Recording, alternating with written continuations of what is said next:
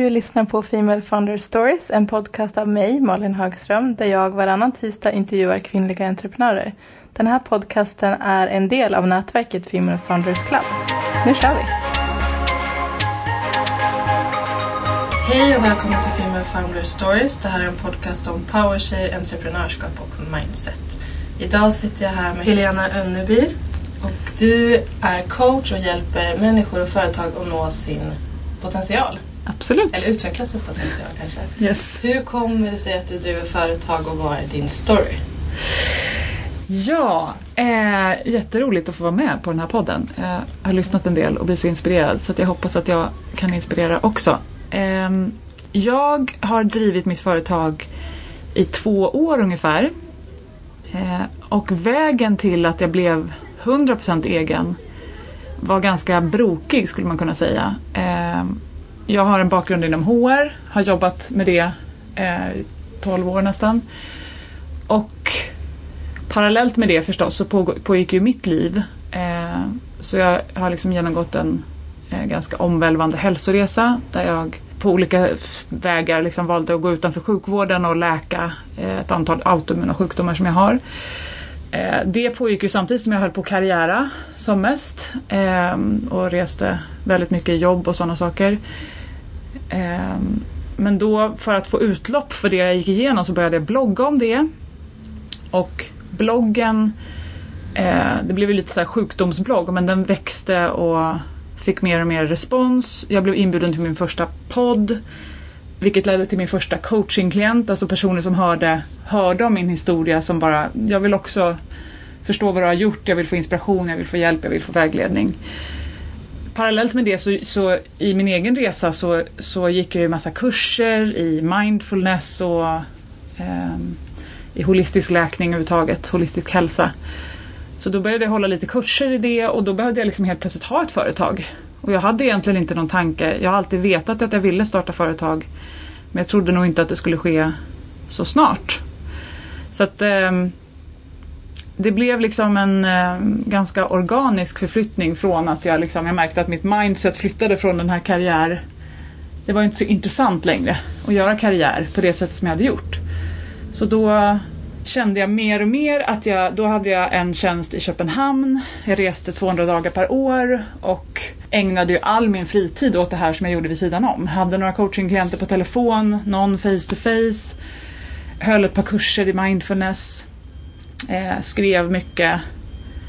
Eh, och jag kände liksom att nu måste jag någonstans. Men jag såg inte att det fanns... Eh, jag, jag, kunde inte se min väg framför mig. Jag visste att jag behövde ifrån men jag visste inte vad jag skulle till. Jag såg det som att det fanns två olika vägar att välja. Den ena var typ flytta ut i skogen och skriva böcker. Och den andra var, för jag ville inte resa så mycket längre. Så den andra var att, att ehm, helt enkelt skaffa ett liknande jobb i Stockholm. Mm. För då jobbade jag i Köpenhamn som sagt. Så jag kände att jag stod i ett vägval men såg inte att det fanns fler alternativ än just de här två. Och då började jag, jag litar väldigt mycket på vägledning och följer min intuition så att jag började liksom be om att få att en dörr skulle öppna sig så jag skulle se vart jag skulle för frustrationen växte verkligen. Det var liksom obekvämt på riktigt. Och då var det en, en dag, jag berättar det här för att jag tycker att det är häftigt att när man, när man tittar tillbaka liksom och ser synkroniciteterna skedde. Och... Var det sånt där sliding doors moment? Ja men det kändes lite så. Jag hade varit i Oslo en jättejobbig dag utifrån så här, mina värderingar. Att jag kände som att jag, kan inte, jag, jag, jag ska inte vara här längre. Så jag kände, på, i, i, taxin så sitter jag liksom och känner så här, det här går inte. Men vad ska jag ta vägen? Och då eh, ringer telefonen och då är det en tjej som har fått mitt nummer via en kontakt och bara så här, och då ringer hon från ett HR-konsultbolag och säger Du, jag har hört talas om dig. Eh, du vill inte komma och jobba tillsammans med oss som HR-konsult? Och, och då på något sätt när den dörren öppnade sig så var det på något sätt, jag kallar henne fortfarande för min dörröppnare. För hon var den dörren jag bad om. Mm. Den kvällen hade jag bestämt mig. Sen tog det mer än ett år innan jag började jobba med just det bolaget. Men, men hon öppnade dörren, eller det liksom, det till, den synkroniciteten eller den dagen liksom öppnade så att jag såg att det fanns alternativ. Mm. Vänta, jag kan fortsätta med HR som jag fortfarande tycker är jätteroligt och väldigt meningsfullt och jag tror verkligen att mitt perspektiv behövs liksom i corporate-världen. Där det är alldeles för mycket rädsla och för lite kärlek och så.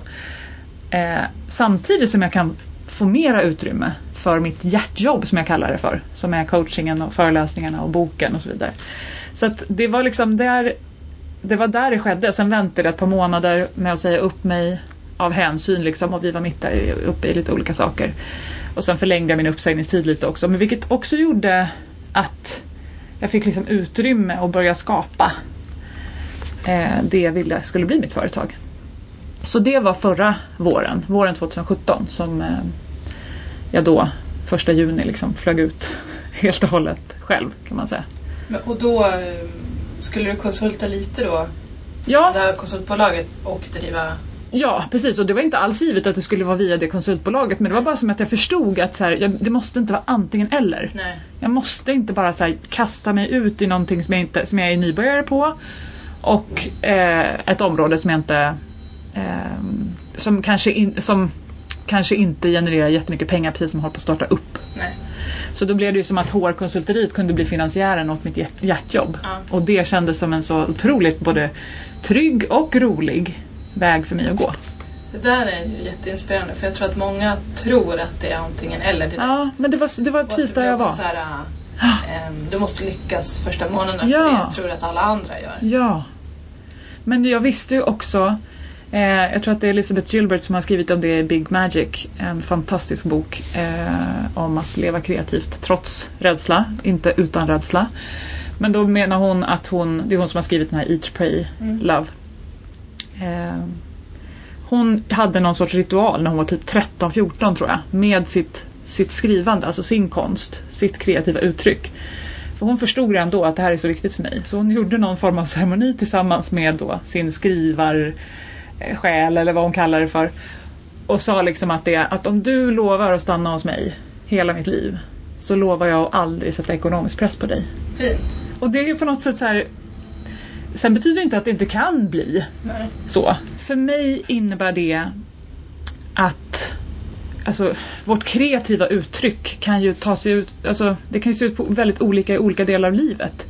För mig är det viktigt att ha ett, alltså i vissa perioder kanske det är jätteviktigt att att det tar jättestor del och i vissa perioder inte. Men i det här läget så kändes det viktigt för mig att det skulle få, få liksom blomma ut och att jag skulle få utforska det utan att sätta liksom snaran runt halsen. Nu måste du tjäna pengar första månaden. Så att, eh, och, och det inspirerade mig då när jag läste det från, från Elizabeth Gilbert för hon, hon hade ju eh, sidojobb liksom långt efter Eat, Pray, Love. Som liksom, blev en succé. ja, så att ehm, jag bara tänker att det är en viktig sak att ha med sig tror jag. Att man behöver kanske skilja på... Jag kände att jag ville inte... Jag ville inte att det som var det viktigaste i mitt liv och som jag älskar så otroligt mycket, att det helt plötsligt skulle bli ångestladdat och en börda och någonting som, Nej. som inte fick, fick vara så experimentellt och kreativt och lustfyllt. Eh, som jag just nu behöver att det får vara. Men kan du inte berätta lite mer om hur du eh, driver ditt bolag och, och vad du gör? Så det är både coachning, kurser, workshops och sen har du skrivit en bok också. Just det. Och hur fick du tid till det? Ja men det var faktiskt så. Det var ju då när jag hade sagt upp mig eh, och så hade jag liksom, lite semester att ta ut och så. Eh, och i mycket av den business som jag håller på med så är det ganska lugnt under sommaren. Så då hade jag fortfarande liksom ekonomisk frihet under den förra sommaren. Så då blev det som att, jaha, här var vi tre månader. Vad ska jag göra med dem? Ja men den här boken som jag tänkt på jättelänge.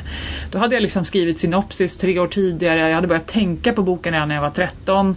Alltså så här, den, Den hade fanns liksom, den, den fanns i huvudet. Och sen så också eftersom jag då hade bloggat i ja, i alla fall fem år så hade jag ju också liksom skrivit väldigt mycket om det som jag ville skulle finnas i boken. Så det kändes helt naturligt då att, att nu blir det bok. För det passar perfekt. Så första sommaren så skrev jag boken. Och eh, sen under hösten då så liksom bara få upp, jag hade en hemsida sedan tidigare men den behövde liksom eh, göras om lite. Eh, och sen hela publiceringsprocessen kring boken, alltså editering och layout och allt sånt där tog ganska lång tid. Så boken kom ut första december förra året. Um, Pure Personal Power, Tools to Collect on a Healing Journey, heter den på engelska. Den kommer ut nu och då kommer den heta Kraften kommer inifrån. Nej, men så att höst, hösten handlade väldigt mycket om, jag utvecklade kurser, jag testade olika workshopkoncept, jag skrev jättemycket hemsida, eh, mycket, drog in mycket liksom, nya coachingklienter och, och så. Så det kändes som att den hösten var ändå ganska mycket experimenterande. Så gjorde jag lite så här strökonsultjobb. Mm. Men det var först eh, i våras som jag kände så här, nej men nu vill jag verkligen eh, Dels så började liksom sparpengarna sina lite och sen så kände jag också att nu, är jag, nu har jag liksom fått den här kreativa pausen, nu är det dags att konsulta ordentligt. Så, mm. så att nu eh, konsultar jag på ungefär 50 procent. Eh, olika HR-roller i olika bolag.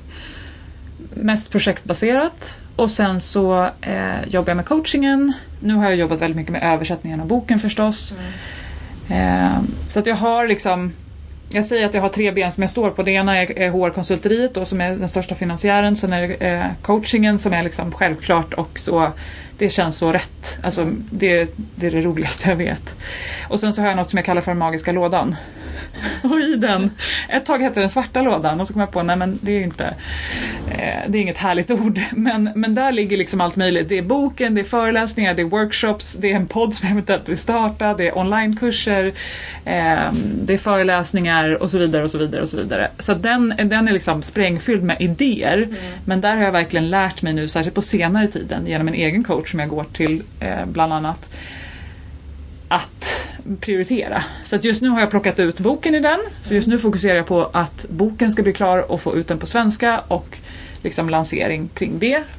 Och sen tänker jag, sen litar jag på vägledningen att nästa steg, eller nästa liksom bit i den här magiska lådan ska poppa upp. Ja. Typ så. Ja, absolut. Ja, och det är nog någonting som jag, bara en sån här reflektion kring första hösten. För då tror jag ändå att jag, jag ville så himla mycket. Och jag gasade så himla hårt. Inte för att jag jobbade så mycket timmar men jag liksom pressade mig själv eller pushade mig själv. Så det var som att jag liksom skulle skapa så otroligt mycket. Så jag kunde liksom en dag så här, skapa tre nya kurser, göra en flyer och lägga ut det på sociala medier typ och tänka att jaha, nej men varför händer det ingenting mm. liksom? Och så kände min duktiga flicka sig ganska nöjd för jag hade gjort någonting. Men jag hade ju inte gjort det. Alltså jag hade inte liksom, hjärtat var inte där och det var mer för att känna så här, check, check ja. än att det här känns lustfyllt och väglett just nu och det behövs för de här personerna. Mm. Så det har jag nog lärt mig väldigt mycket att luta mig lite mer tillbaka och lita på att nästa steg är ju nästa steg. Det jag fokuserar på nu är nu. Mm. Nästa steg kommer sen. Men om man tänker lite kring coaching då, för det är ju hyfsat nytt i Sverige. Funnits ja. i USA i en evighet, mm. det är jättesjälvklart att mm. ha en coach. Men när behöver man en coach eller vilka är det som kommer till dig?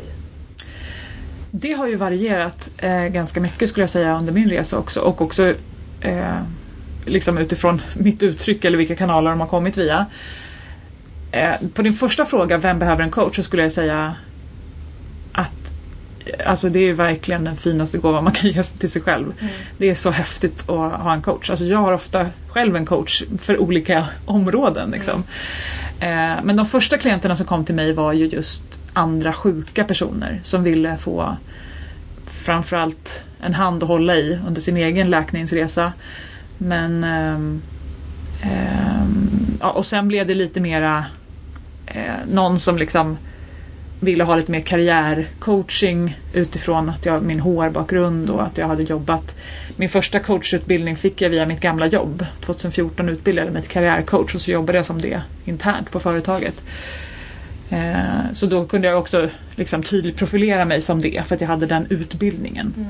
Sen efteråt så har jag byggt på med, med ICF, alltså International Coaching Federation, deras utbildning som är det internationellt kända standarden för för coaching mm. eh, som funkar bäst på företag skulle jag säga. Eller det är liksom det mest kända. Så det var viktigt för mig att, att bygga på så att jag kände att jag hade hela verktygslådan och, och hade liksom legitimitet i det. Framförallt gentemot företag. Mm. Alltså ingen privatperson som har frågat mig vad har du för certifiering? Nej.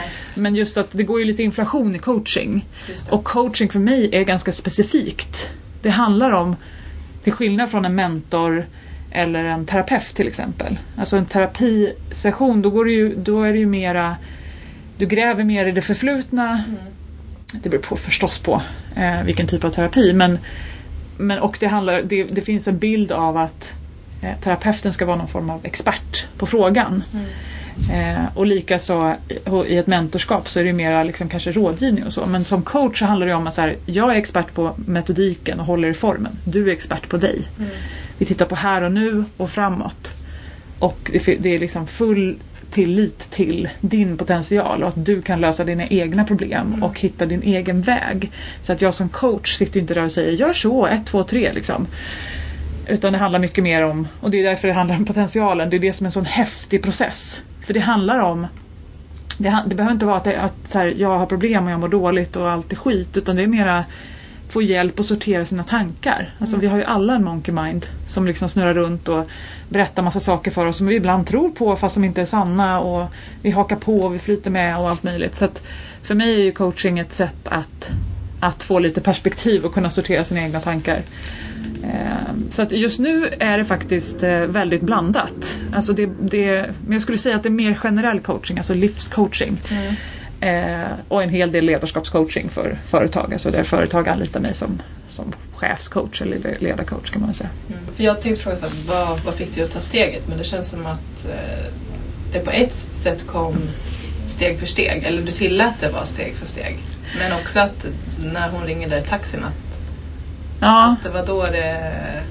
det var då dörren helt plötsligt slogs öppen. Ja, Alltså jag tycker att det där är lite, mm, det är lite blandat faktiskt. För jag upplever ändå att så här, som sagt, alltid duktig flicka eh, och prestationsprinsessa. Så att jag, jag hade ju liksom bestämt mig, jag, jag skulle säga i min långplan, långsiktiga plan så var det så här, jag ska bli HR-chef före 30. mm, Eh, jag ska gå ut och konsulta inom HR eh, innan 35. Och sen så ska jag eh, liksom ha mitt eget före 40. mm. Så det, den planen fanns när jag var 22 typ. Men, men du trodde alltid att ditt egna bolag skulle vara just inom HR? Ja men det tror jag nog att jag tänkte. Jag visste att jag skulle ha eget men jag visste inte. jag- Då, då fanns ju inte den här liksom, eh, historien eller min egen resa eller så. Så att det är ju... Eh, jag blev HR-chef för 30. Eh, jag startade mitt egna företag eh, innan 35. Så att, eh, men jag trodde, alltså det har nog gått fortare men det har ändå följt på något sätt någon form av väg som jag hade tänkt ganska länge. Mm. Men, men jag tror att om man tror på attraktionslagen och så, så, så handlar det ju väldigt mycket om att, att eh, vå- våga tro på det långsiktiga, dit vill jag, men sen släppa taget om vägen dit. Att inte vara så upp, haka upp sig på detaljer liksom, utan att våga lita på att om jag håller mig i in alignment, som jag säger, så hög, hög energi, om jag följer lusten, om jag följer nyfikenheten, om jag följer glädjen, så kommer nästa steg att visa sig. Som sagt, det, det är verkligen en sån sak som jag just nu också påminner mig själv om hela tiden. Nästa steg är nästa steg. Nu är nu. Nu sitter jag här med dig. Det är det enda jag behöver fokusera på just nu. Mm. Men eh, hur eh, peppar du själv då de gångerna där man känner sig lite... ja, men Man kanske tappar sin drivkraft eller lyssnar för mycket på de här monkey brain Ja. citaten som inte är sanna om sig själva. Ja, men och också eh, lyssna mycket på andra, eller framförallt jämföra mig med andra. Där fastnar Ja. jag ibland. Liksom. Nej, men den gör så där, det borde jag också göra. Varför har inte jag kommit längre med det där? Och så där borde jag också eh, vara eller göra. Men jag tror att jag fokuserar väldigt mycket på min egen, som sagt, alignment eller att komma hem till mig. Mm. Alltså för mig är det en daglig incheckning. Liksom. Börja varje morgon med, med meditation, med tacksamhet, med att hitta hem till mig innan jag går ut där i världen. Sen är det ju så vissa dagar så, så är jag bara helt lost i, i negativa tankar eller, eller att jag känner mig låg eller att jag är orolig över något. Och då har jag faktiskt lärt mig att det är bättre att inte då hålla på att göra, göra, göra. Utan då är det bättre att ta hand om det. Sen finns det vissa dagar som när allting bara flyter och jag får tusen saker gjorda. Alltså jag, jag är väldigt mycket, och det här har varit ett tufft skifte för min prestationsprinsessa, men jag får så mycket mer gjort. Om nu det är ett mål. Men jag får, det händer så mycket mer, eller jag får så större, mycket större impact på världen när jag lutar mig tillbaka och lyssnar på min intuition och litar på vägledningen. Än när jag gör, gör, gör, gör, gör. För vad är det värt liksom? Eh, att hålla på och kasta ut en massa material eller göra massa saker eller ringa massa samtal om jag inte är där. För de leder inte någonstans. Det var verkligen en sån sak som jag lärde mig som sagt första hösten, pusha, pusha, pusha. Det hände inte så mycket. Och då, då gick jag faktiskt en kurs eh, med en kvinna som heter Jess Lively. Eh, som är en fantastisk inspirationskälla som pratar väldigt mycket om intuition och vägledning och law of attraction och så. I, i, precis efter jul som heter Flow with intention. Och där pratar de jättemycket om alignment och så och då lärde jag mig liksom att backa och följa in, eh, liksom, intuitionen på ett annat sätt. Och då, det var som ett sånt enormt skifte att jag det, det liksom ramlade in saker från höger och vänster. Och det var inte det jag hade, för då säger folk ja men det var ju för att det hade tagit lång, tillräckligt lång tid då och du hade varit på tillräckligt många gånger med de pitcharna du hade gjort eller vad det nu var. Men det var inte det utan det var helt från andra håll. Det var saker som jag inte ens hade varit på eller tänkt på som dök upp.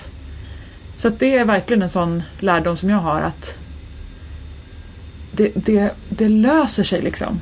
Om jag fokuserar på att lösa mig först. Att vara mottaglig för det jag vill ha.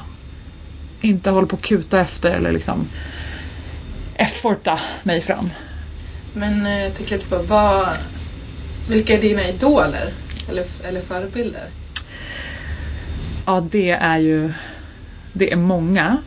Eh, och de flesta är inte svenskar, de flesta är faktiskt amerikaner. Jag skulle säga en av de första som jag började följa eh, på min egen läkningsresa var Chris Carr som, som eh, är en amerikan som har ehm, hennes första dokumentärfilm hette Crazy Sexy Cancer.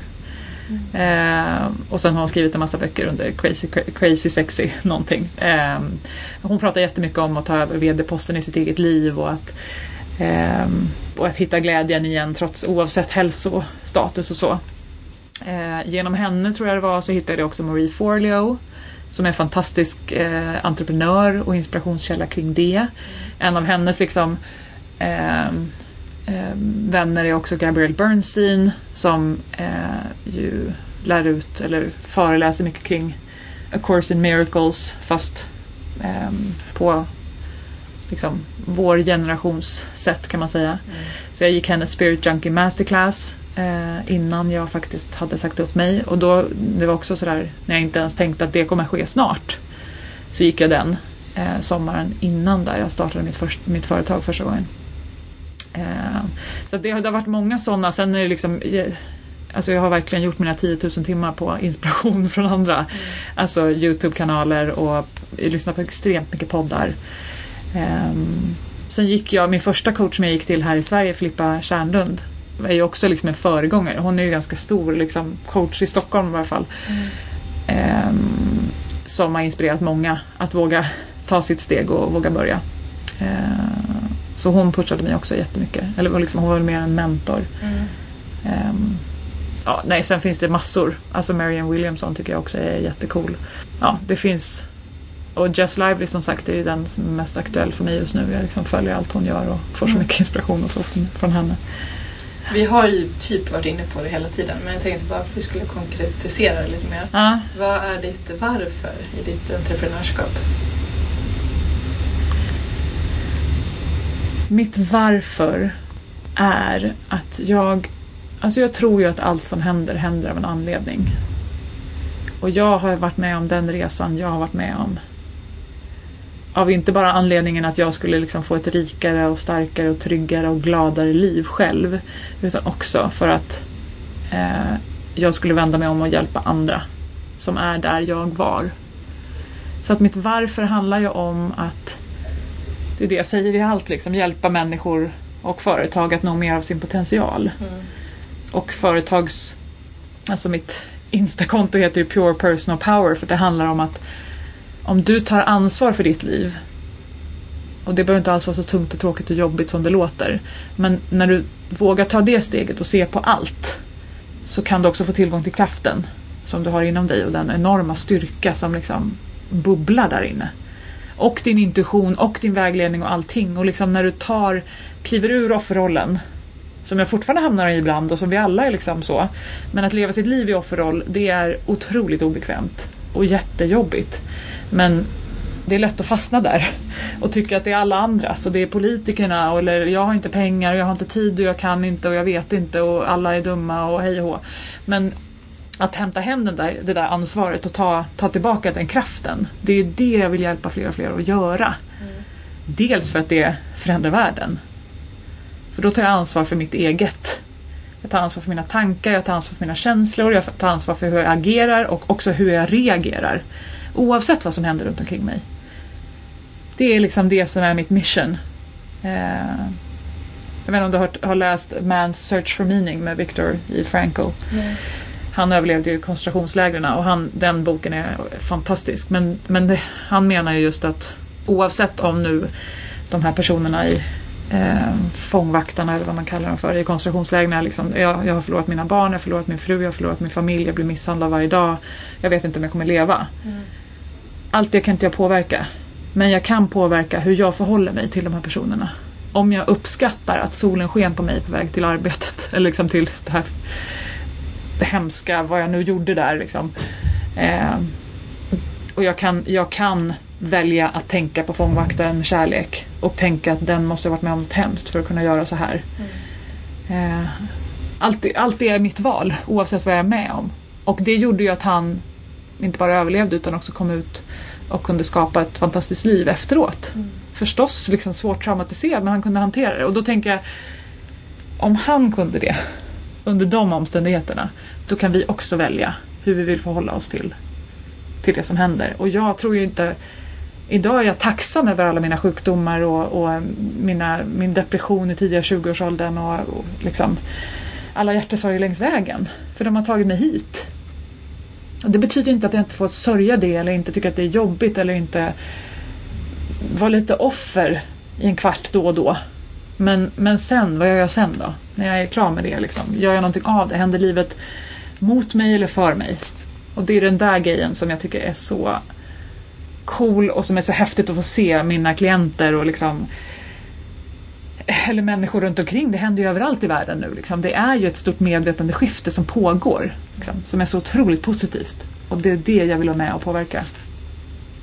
Um, jag tänkte fråga vad du har, om det är någonting du har fåt offret för att komma dit idag. Men det känns som att offra blir ett fel ord. Så jag tänkte, Just det. Uh, känner du att du har fått prioritera bort någonting? Absolut. Um, det har jag ju gjort. Alltså det jag skulle säga som en så här, bara en väldigt praktisk sak var ju att så här, jag levde ett väldigt bekvämt liv med bil och bonus och, och bra pension och liksom, bra förmåner överhuvudtaget. Och liksom, kunde åka på mina, dykning är en av mina passioner. Liksom. Jag kunde åka på väldigt fina dykresor. Mm.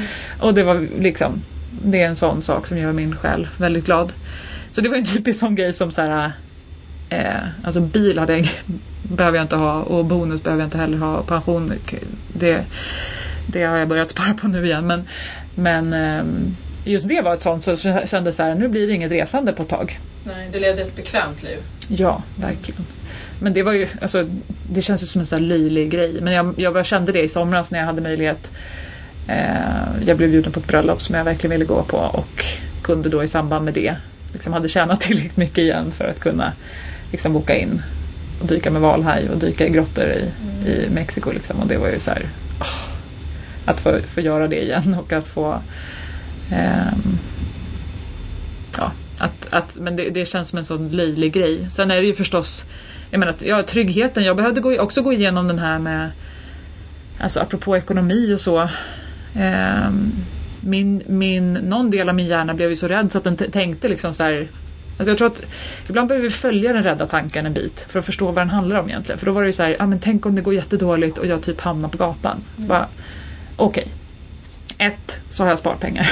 Två, så har jag liksom det här nätverket runt omkring mig och då behövde jag ändå på något sätt liksom göra någon form av plan, skriva ner lite kring det för att lugna mitt, mitt lilla barn där inne som bara fick lite panik.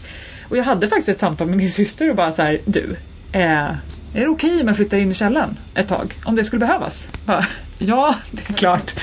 Men det kommer ju aldrig, alltså jag kommer ju inte dit men jag behövde på något sätt så här, för att lugna så behövde jag liksom gå igenom vissa av de där praktiska stegen i huvudet. Så mm det, och det är ju, det är ju privilegiet av att leva i det här landet. Eh, att vi... vi alltså vi, det, det är ju viss eh, materiell standard och liksom kanske trygghet som vi, som vi liksom ger upp under en period, under en uppstartsperiod eller vad det är. Men det, vi riskerar ju inte jättemycket. Eh, alltså om man har barn och familj, det är klart då behöver man ju tänka ett steg extra och göra lite extra, alltså eh, spara lite längre kanske eller, eller se till att ha ett extra jobb eller vad det nu är. Men jag menar, vi kan lösa de där bitarna. Bara tänka lite mer, lite mer logiskt kring det än att låta den här rädslorösten ta över. pratat om hur eh, allt liksom föll på sin plats nästan. Mm. Du drog en massa trådar och ingenting hände och sen så kom det från ett annat håll sen, lite senare. Ja, Men hur, hur har du jobbat för att skapa ett varumärke kring dig? För det, det måste du ju ändå ha. Det är ju du som är, det är dig man vill gå till. ja. Alltså det skulle jag säga är eh, det här är också en sån, sån sak som jag verkligen hamnar i, i jämförelseträsket liksom, ibland och bara tänka att eh, jag, borde va, jag borde ha sådär många följare och jag borde göra som den där gör och jag borde ha liksom och där går jag ju in och ut ibland och försöker göra som någon annan. Eh, för mig har det varit jättemycket, jättemycket nätverkande. Det ägnar jag jätte, alltså fortfarande mycket tid till. Jag börjar dra ner på det lite för att jag känner att eh, liksom, jag kunde verkligen ha så här, frukost med någon, lunch med någon, en fika med någon och sen liksom så, träffa nya människor hela, hela tiden. Och det har ju förstås varit både inspirerande och givande och också liksom vidgat nätverket. Sen är det ju eh, det jag fokuserar väldigt mycket på är ju att ta hand om de som redan finns och inte fokusera på så mycket att bygga större hela tiden. Mm. Utan att liksom serve your audience eh, och lita på att de sprider ordet eh, om de tycker att det är bra.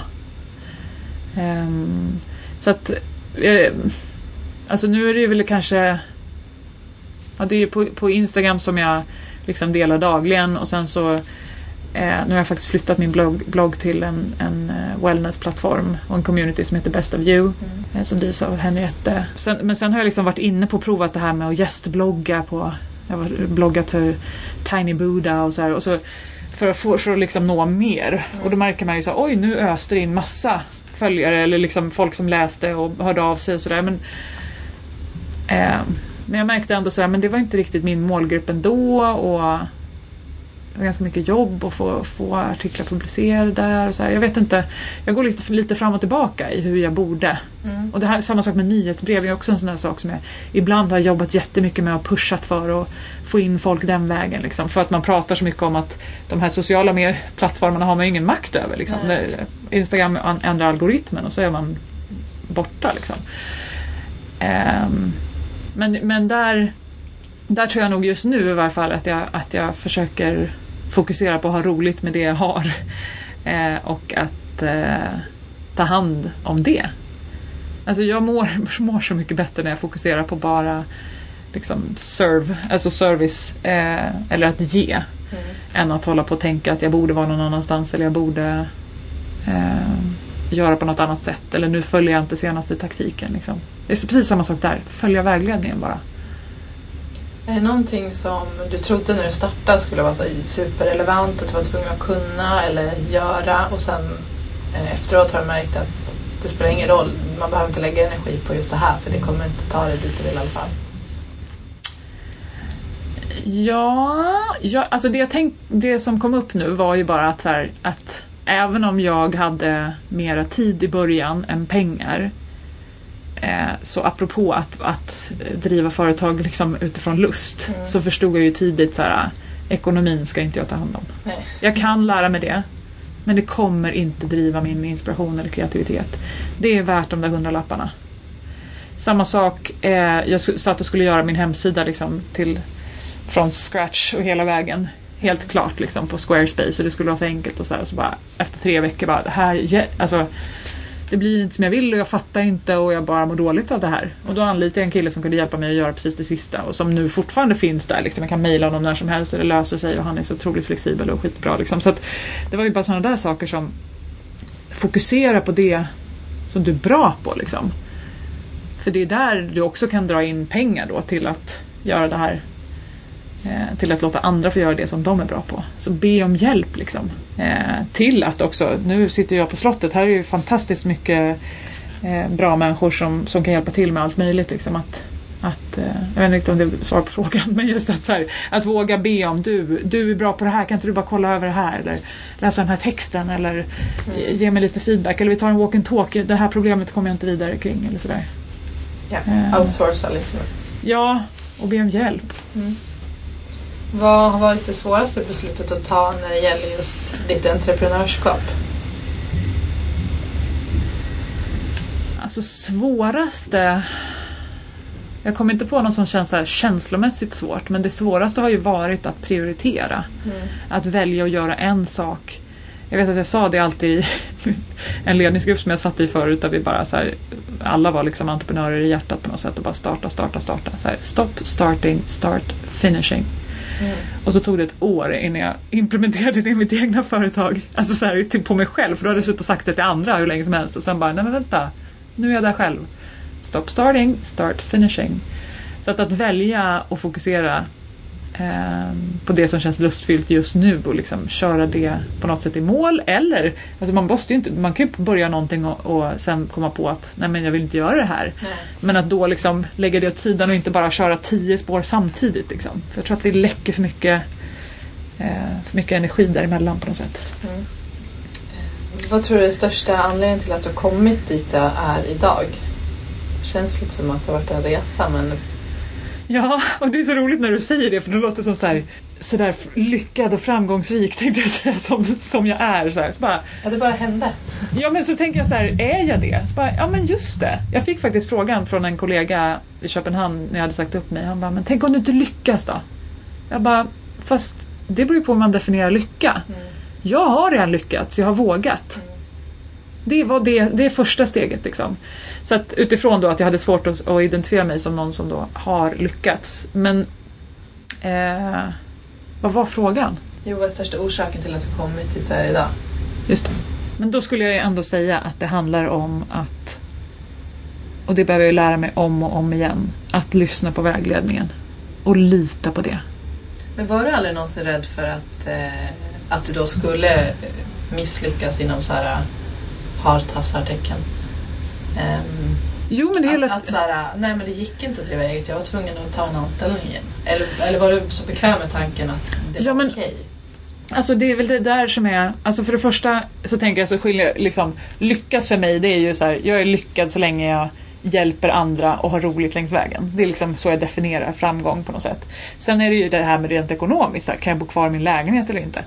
Ehm, men där skulle jag ändå säga att för mig så har jag ju nu möjligheten att liksom reglera, och liksom, nu är det högkonjunktur, det är lättare då förstås, men, men liksom så här, jag konsultar mer när det går ner på det andra och så konsultar jag mindre. Alltså det, det känns inte som att... Jag tänker att det är något helt annat om man startar ett bolag där man stoppar in en miljon i produktutveckling innan man ens kan börja se och, och lansera någonting. Jag har ju en business som...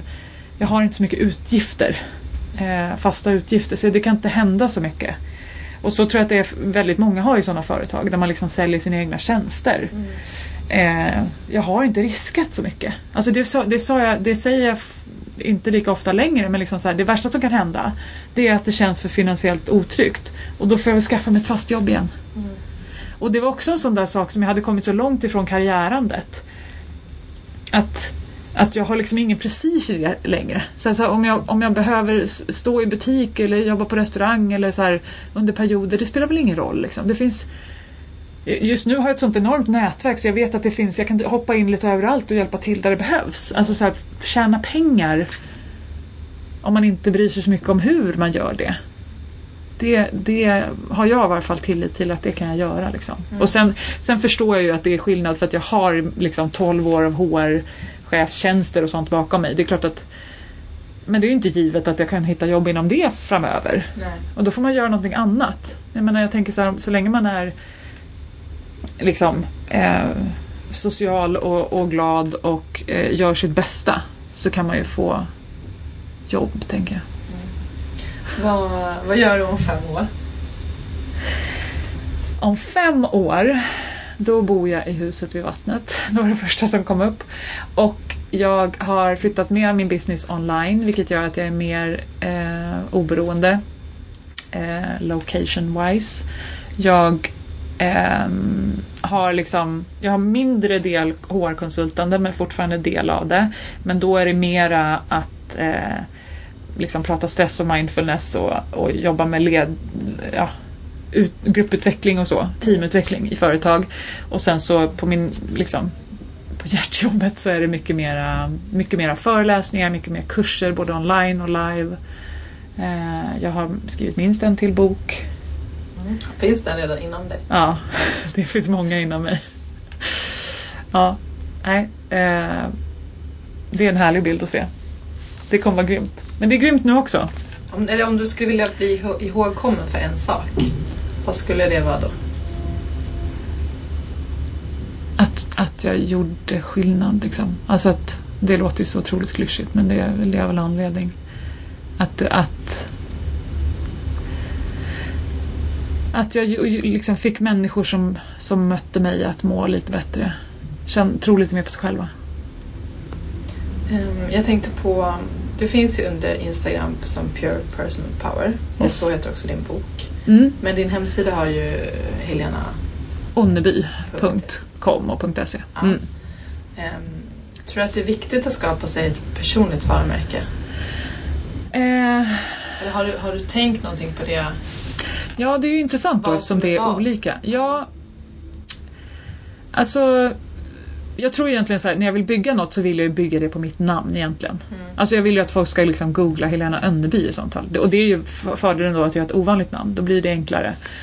Um, men Pure Personal Power, det är ju på något sätt, det är ju mer så här inspiration och det är inte alla där som vet vad jag heter eller liksom följer mig av den anledningen. Men det var väl också för att liksom hitta något klatschigt namn. Idag vet jag faktiskt inte om jag skulle välja just det. Nej, Men jag vet inte heller om jag skulle vilja, vilja heta Helena Önneby. nej. Alltså jag har ett privat sånt konto som jag inte har använt på hur länge som helst. Men ehm, alltså jag vill ju på något sätt att det ska, ska reflektera någonting av det jag gör. Mm. Eller det jag står för. Och då handlar det om personlig kraft var ju det som, som vände mitt liv. Från att vara jättesjuk till att hitta min egna kraft. Alltså det är det som på något sätt, det är det som är grunden. Så det är ju pure, alltså personal power och sen pure var ju mer för att det skulle vara Ja, dels för att det skulle liksom bli, bli något snyggt, liksom PPP. Men också eh, för att det handlar om, det är inte så här äh, kämpa och så här, utan det, det är mer intuition och vägledningsdrivet och mer själ och hjärta Mm. i, i det. Eh, Har du fått hantera någon negativitet kring ditt, eh, alltså dels ditt företag kanske, eller din roll som coach? Eller blev vi ifrågasatt eller? Alltså, alltså ifrågasatt har jag väl blivit mer utifrån så här, men det där kommer inte gå eller hur tänker du nu eller, eller att folk liksom så här, ja, vad gulligt liksom, håll på du med dina flumgrejer liksom, så gör vi det andra här det riktiga jobbet på något sätt. Men det där förstår jag ju mer och mer ju mer jag jobbar med mig själv, att det är ju bara, eh, det är ju mina egna projektioner på något sätt också. Mm. Alltså ju mer jag tvivlar på mig själv desto mer tvivlar andra på mig. Om jag kommer in och ber om ursäkt för förlåt, ja här håller jag på med lite flumgrej. Alltså jag menar flum i den bästa bemärkelse, brukar jag ofta säga. Um, och jag har inget emot ordet flum, men, men jag tror att det är så här när jag tvivlar på mig själv då börjar andra tvivla på mig också. Liksom. Och när jag, när jag tror på på mig själv så gör andra det också. Och det betyder inte att jag inte får eh, de där blickarna eller så när jag inte tvivlar. Det är bara att de inte fäster. Jag märker dem inte. Men om jag går omkring och tänker, tänk om jag inte vet vad jag håller på med. Då är det ju det, min, min hjärna vill ju ha rätt så det kommer ju söka bevis på det. Så det handlar väldigt mycket mer om Sen har inte jag fått någon så troll eller några så här hatkommentarer eller något sånt. Liksom. Så, så stor är jag ju inte heller. Så det behöver man väl hantera någon gång eh, kanske. Men då är det ju bara att fokusera på, komma ihåg det att så här, Only hurt people hurt people. Mm. Alltså det är ingen människa som mår bra som, som skadar någon annan. Sen betyder inte att jag, att jag ska ta den skiten men liksom det handlar sällan om mig. Så att jag behöver ju hålla koll på mig. Tro på mig, då tror andra på mig. Tvivlar jag på mig så, så kommer jag fånga upp det från omvärlden också. Vad tror du att den här drivkraften kommer ifrån? Det är ju en bra fråga. Alltså jag märker ju så här, ju mer uppkopplad jag är och då menar jag liksom, ja, till intuitionen eller till vägledning eller till någonting större som jag tror på. Eh, desto starkare är den ju. Så att jag tror ju, alltså jag är helt övertygad om att jag har kommit hit av ett särskilt syfte. Och det är egentligen samma syfte som alla har, det vill säga att, att eh, först hitta vår egen kraft och sen dela med oss av den. Eh, eller liksom sprida vårt ljus i världen eller vad man ska säga. Så att eh, den har ju alltid funnits där. När jag var yngre och när jag höll på karriära så kanaliserade jag den genom jobb. Att göra chefer nöjda typ. Eh, och jaga titlar. Och nu kanaliserar jag den genom alltså varje individ som jag får hjälpa. Liksom. Det, är det, det är det jag går igång på nu. Och ibland så får man ju ingen feedback på det. Ibland kanske man skriver något som, och så kan någon komma tillbaka ett halvår senare och säga att det där som du skrev då. Eller så får man aldrig reda på det. Men just att veta att jag gör det med en, med en intention att det ska hjälpa någon. Um, ja. Om det sitter någon eh, där hemma nu och eh, vill starta företag eller kanske redan har ett företag och är i uppstartsfas. Vad är dina bästa tips då? Um, först och främst eh, fundera på ditt varför. Alltså varför vill du göra det här? Mm. Och kom ihåg, alltså skriv ner det, jobba kring det så, så att du vet, ha kvar det för de dagarna när det kanske inte känns så peppigt eller så. Och ditt varför bör ju, ska ju helst vara inte så här, jag ska tjäna mest pengar. Utan någonting kanske lite djupare som är viktigt för dig på riktigt. Som du kan eh, drivas på när det, inte, när det inte bara flyter på överallt. Sen är det ju att, att se till att skaffa nätverk och supporters runt omkring dig. Alltså idag, jag menar, bara i Stockholm så finns det ju enormt mycket men också online. Mm. Så mycket peppiga människor. Och det, det, finns liksom ingen, jag upplever ingen konkurrens utan det är, det är väl något, någon som säger så här co-opetition istället för competition. Mm. alltså cooperation. Eller, ja. Det handlar om att samarbeta och inte konkurrera. Eh, och det utgår ju från att så här, jag ska göra min grej och du ska göra din grej. Mm. Om jag försöker göra din grej, då blir det svårt för då kommer jag alltid vara nummer två på det. Men så länge jag håller på med det jag ska göra. Så att bygga nätverket och att liksom ha människor att luta sig mot som fattar vad man pratar om. Då har jag en sista fråga. Vad är ditt favoritcitat? Oh, nu frågar du så här, the queen of one-liners. Jag har en för varje tillfälle. Åh, oh, om jag ska fånga ut någon. Åh, oh, vad svårt. Um, jag tar väl den som jag har i min mailsignatur då. Nothing change until you change. Fin. Tack så hemskt mycket för att du varit med. Det har varit ett jätteinspirerande samtal och eh, väldigt på riktigt. Mycket så här personligt. Inte lika mycket business fast på ett bra sätt. Följa sitt eget hjärta. Så jag, jag tror att du inspirerar jättemånga. Tack! Jätteroligt att få vara med. Och jag tror att det är framtidens business. Mer hjärta.